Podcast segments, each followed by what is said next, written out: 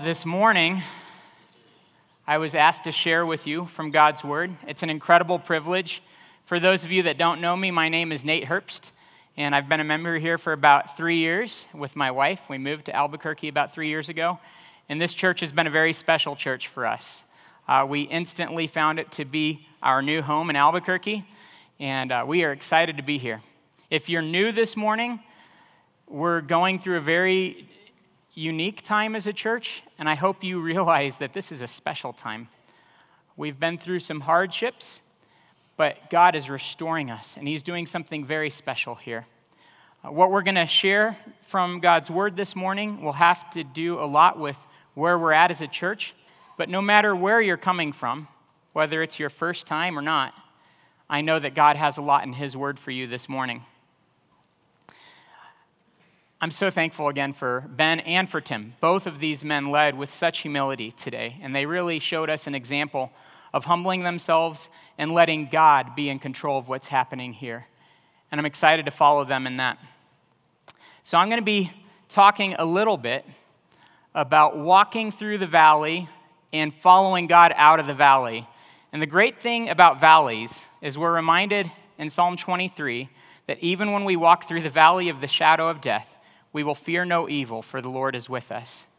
So, no matter what this valley may have looked like, I know the Lord is with us, and we have nothing to fear, and we can follow Him and grow in this process. I also don't want to miss what God has for us in this valley, right? I know He has special things for us, and I know that as we walk with Him through this valley, He's going to work in our hearts in a way that I don't think would happen otherwise. He's doing something special. We just saw that this morning, and it's not over yet. I know He's going to continue working in each of our lives through the coming weeks and months. When Kim asked me to speak, I, I felt God calling me to an often forgotten passage in the Old Testament. And at first, I didn't know why God was highlighting this passage, but as I spent the night praying and the next morning reading, it kind of came together. And it's going to be a passage that takes place early in the conquest of Israel, when Israel came into the promised land. You know, God had promised this promised land to Abraham back in Genesis 15. He'd promised it again to Isaac in Genesis 26, and again to Jacob in 28. Uh, this was what the Lord had for them. Uh, hundreds of years later, Moses had sent spies into the land in Numbers 13. You remember the story. Ten came back full of unbelief, two had the faith to trust God for the land. Uh, God told them that they were going to spend 40 years because of their unbelief, because of their rebellion, wandering in the wilderness. And they did. And about 40 years later, Joshua led them into the land. And I want to start by letting you know, and you know this, that everything in God's word is absolutely true we know that what we read actually happened. We're talking about real places. So, as we talk about what was happening in this valley of trouble, I want you to imagine these as actual real people that were really dealing with difficult situations, just like we have. I think even greater, more difficult. And I want to show a few pictures throughout this, this message that will show you some of these exact places that we're talking about. So, the first one was from three years ago. And uh, this is a picture in the Jordan River. And this is about exactly where Israel crossed into the promised land for the first time, miraculously, before they attacked Jericho. Okay?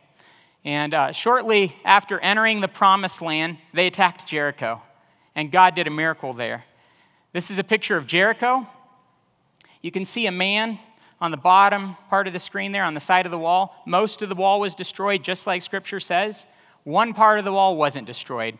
This is the part of the town that had the homes where people that were uh, kind of the social rejects lived. People like prostitutes. Uh, those homes that you see at the top of the wall are probably where Rahab and people like her would have lived. As we read, we're talking about real places and real events that really happened. And that includes the Valley of Achor that we're going to talk about this morning. As we speak, we're going to um, be looking at Joshua 6, 7, and 8. I would encourage you to turn there with me. We're not going to read all three chapters, we'll jump around a little bit. But if you have your Bible, turn to Joshua 6. And I'm going to talk about three things. I'm going to talk about struggling in the valley, surrendering to God in the valley, and stepping out of the valley into all God has for us. See, we've been in a valley, but we don't have to stay here. I believe God wants to meet us here, and He wants to lead us out into all that He has for this church. So, struggling in the valley. We've, we've all experienced times of struggling in the valley. And so did Israel as they entered the promised land. They came out of Jericho, they had seen an incredible victory. I can't even imagine what it would have been like to be facing the obstacle they faced and to see the walls come tumbling down. I cannot even imagine what that would have been like to see God so miraculously come through for them right in front of their eyes. You'd think that they would never be scared again, right? That they'd have all the faith in the world to trust God for what was coming next. You see, before they conquered Jericho, Joshua had reminded them of God's command that we read in verse 18 of chapter 6. Joshua said, Do not take any of the things set apart for destruction. You or you yourselves will be completely destroyed, and you will bring trouble on Israel. So they, they knew that they were not to take the devoted things, uh, none of the plunder, none of that from Jericho. All of it was to be devoted to the Lord, right?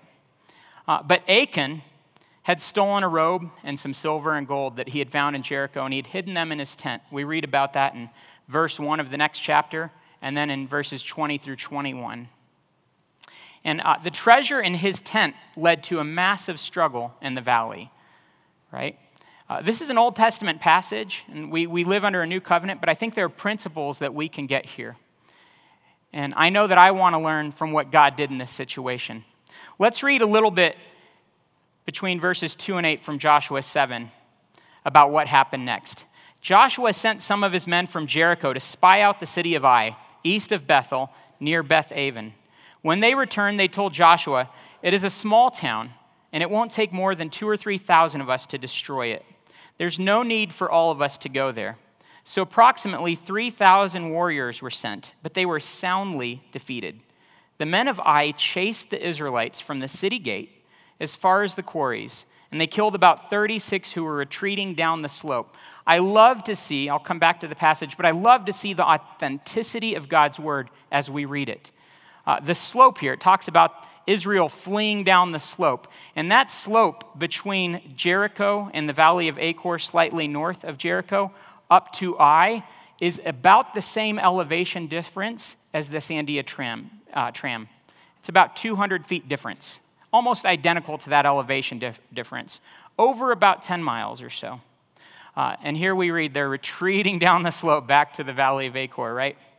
The Israelites were paralyzed with fear at this turn of events, and their courage melted away. Joshua and the leaders of Israel tore their clothing in dismay, threw dust on their heads, and bowed down, facing the ark of the Lord until evening. Then Joshua cried out, Sovereign Lord, why did you bring us across the Jordan if you were going to let the Amorites kill us? If only we had been content to stay on the other side. Lord, what am I to say now that Israel has fled from its enemies? Israel had, had come into this, this valley and they experienced incredible trouble. That's what the word Achor literally means trouble. It's a valley of trouble. Here, for the first time in the conquest, they, they faced defeat and they're disheartened, they're dismayed. Uh, but God was in their situation, He was right there with them, and He was bringing them through it, just like He's bringing us through our situation today. He never left them. There's a principle that you'll see throughout Scripture, and this is true that God is never absent from our trials. He's always working in our trials, and He's always accomplishing something special in them. I'm reminded of Abraham and Isaac, right? Incredible story. Just Abraham had come from a society where human sacrifice and even child sacrifice was prevalent. And here in this situation, God shows him, I'm different than that. I'm different than that. He was willing to put everything on the line and he met God in his deepest trouble, right? He wasn't alone. Jacob and Peniel, Moses and Midian, David and Nathan after his adultery, Elijah and Horeb, Again, coming off a, a high on Carmel, seeing God do something amazing, but then instantly experiencing fear and defeat and dejection. right? Jonah and the whale, the disciples on the Sea of Galilee, all of these people faced incredible trouble. And in the spite of it, God was with them. These were real people, just like me and you. And in our trials, in our valley of trouble, He's going to meet us right where we're at. I know that because He's done it throughout His Word, and He's done it throughout human history, and He's not going to leave us alone.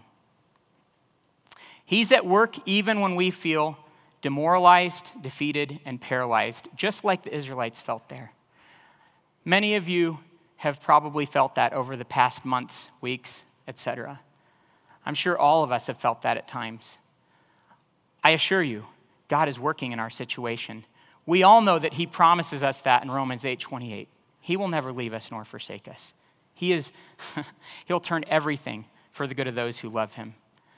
You guys, it is time for us to surrender to God in our valley. So, Israel came to this point where they had to meet with God and surrender to him. And uh, you might say that they had bigger fish to fry than the people of Ai. It was true. They had something much bigger to deal with here, and they had to meet the Lord. In Joshua 7 10 through 11, we read The Lord said to Joshua, Get up. Why are you lying on your face like this? Israel has sinned and broken my covenant. They have stolen the things that I commanded to be set apart for me. And they have not only stolen them, they have also lied about it and hidden the things among their belongings. God exposes the culprit, and Achan surfaces, and he admits it. He says in 20 through 21, I have sinned against the Lord, the God of Israel, for I saw a beautiful robe imported from Babylon, 200 silver coins, and a bar of gold weighing more than a pound. I wanted them so much that I took them. They are hidden in the ground beneath my tent, with the silver buried deeper than the rest. Uh, he comes clean with where he's at. The punishment for this sin was intense by today's standards, right? And something that I think is important to realize is that God always demonstrates the gravity of sin in the Old Testament, so we'll see the magnitude of his mercy and grace in the New. And that's exactly what we're seeing here. But in Leviticus 27, it was mandated that whoever took the devoted things would be killed. And that's exactly what happens to Achan here. We read in Joshua 7 24 through 26 Then Joshua and all the Israelites took Achan the silver, the robe, the bar of gold, his sons, daughters, cattle, donkeys, sheep, tent, and everything he had. And they brought them to the valley of Achor. Then Joshua said to Achan, Why have you brought trouble on us? The Lord will now bring trouble on you. And all the Israelites stoned Achan and his family and burned their bodies. They piled a great heap of stones over Achan, which remains to this day. That is why the place has been called the Valley of Trouble ever since. So the Lord was no longer angry. They got the stuff that was in their tent and they threw it in the trash heap, guys. And they didn't do it lightly. They stoned it, they burned it, and they buried it. they did away with this once and for all. There are issues that have divided our body for many years. Last week, Kim said, We're not going to administrate ourselves out of this. Uh, these are spiritual issues. And I think God wants to meet us here this morning, and He wants us to give Him our issues, whatever they are to say, we're taking them out of the tent. We're throwing them in the trash heap. We are done with this as a body. We're putting it behind us. We're going forward with the Lord. I know this is what the Lord is calling us to. In 1 Corinthians 13, 4 through 8, we read that love is patient and kind. It's not jealous or boastful or proud or rude. It does not demand its own way. It's not irritable, keeps no record of wrong. It is never glad about injustice, but rejoices whenever the truth wins out. Love never gives up, never loses faith, is always hopeful, and endures through every circumstance. Love will last forever. Uh, love, in this sense, has not always defined our terms, and it's not always defined our actions. I think we've held on to things sometimes when we didn't need to. I have.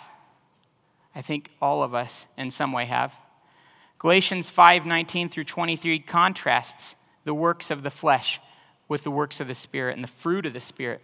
When you follow the desires of your sinful nature, your lives will produce these evil results sexual immorality, impure thoughts, eagerness for lustful pleasure, idolatry, participation in demonic activities, hostility, quarreling, jealousy, outbursts of anger, selfish ambition, divisions, the feeling that everyone is wrong except those in your own little group, envy, drunkenness, wild parties, and other kinds of sin.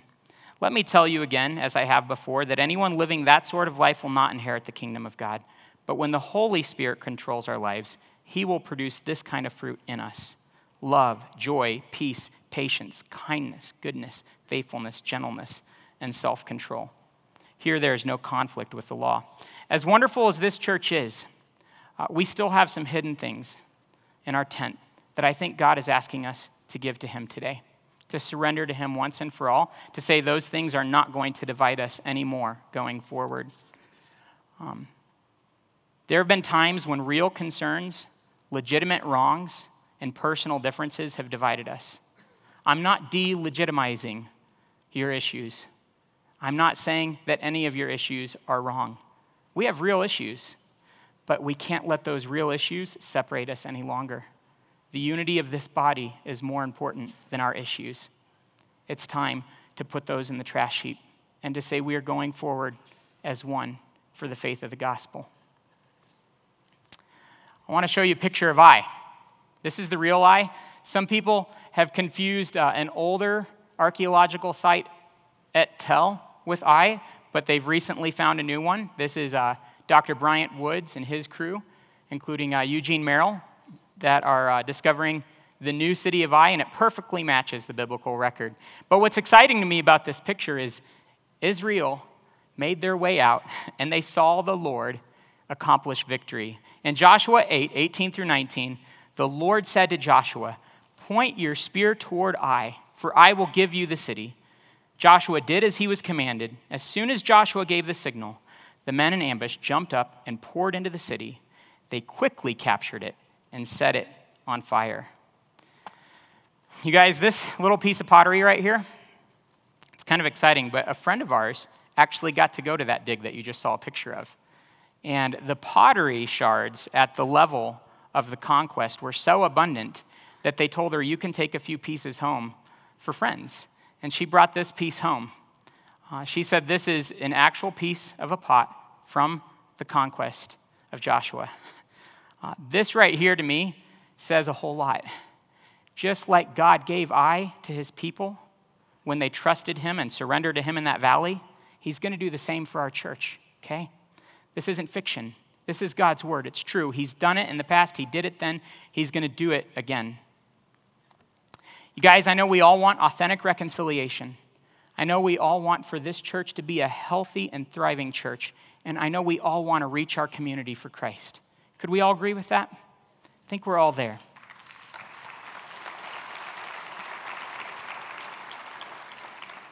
I also know we've had real concerns about the health of this church. We've had expectations maybe that haven't always been satisfied. We have, many of us have been legitimately wronged and many of us have had personal differences with others. Uh, today, it's time to take those things and to give them to the Lord. I'm not delegitimizing them, I'm not saying that they're false. I'm saying today the Lord wants to meet us in our valley of trouble and He wants to walk us out. The question is will we follow Ben's example and Tim's example and surrender those things to the Lord and go forward? I'm there. I want to do that. I want to follow their example. Whatever has divided us must end today. My prayer is that today would be the end of it, that we would no longer talk about sides, that we would no longer talk about the four, the five, the 129. My prayer is that going forward, we would talk about one unified body that's not perfect, but our eyes are on the Lord, and He is going to walk us together in a unified way out of our valley of trouble. Are you ready?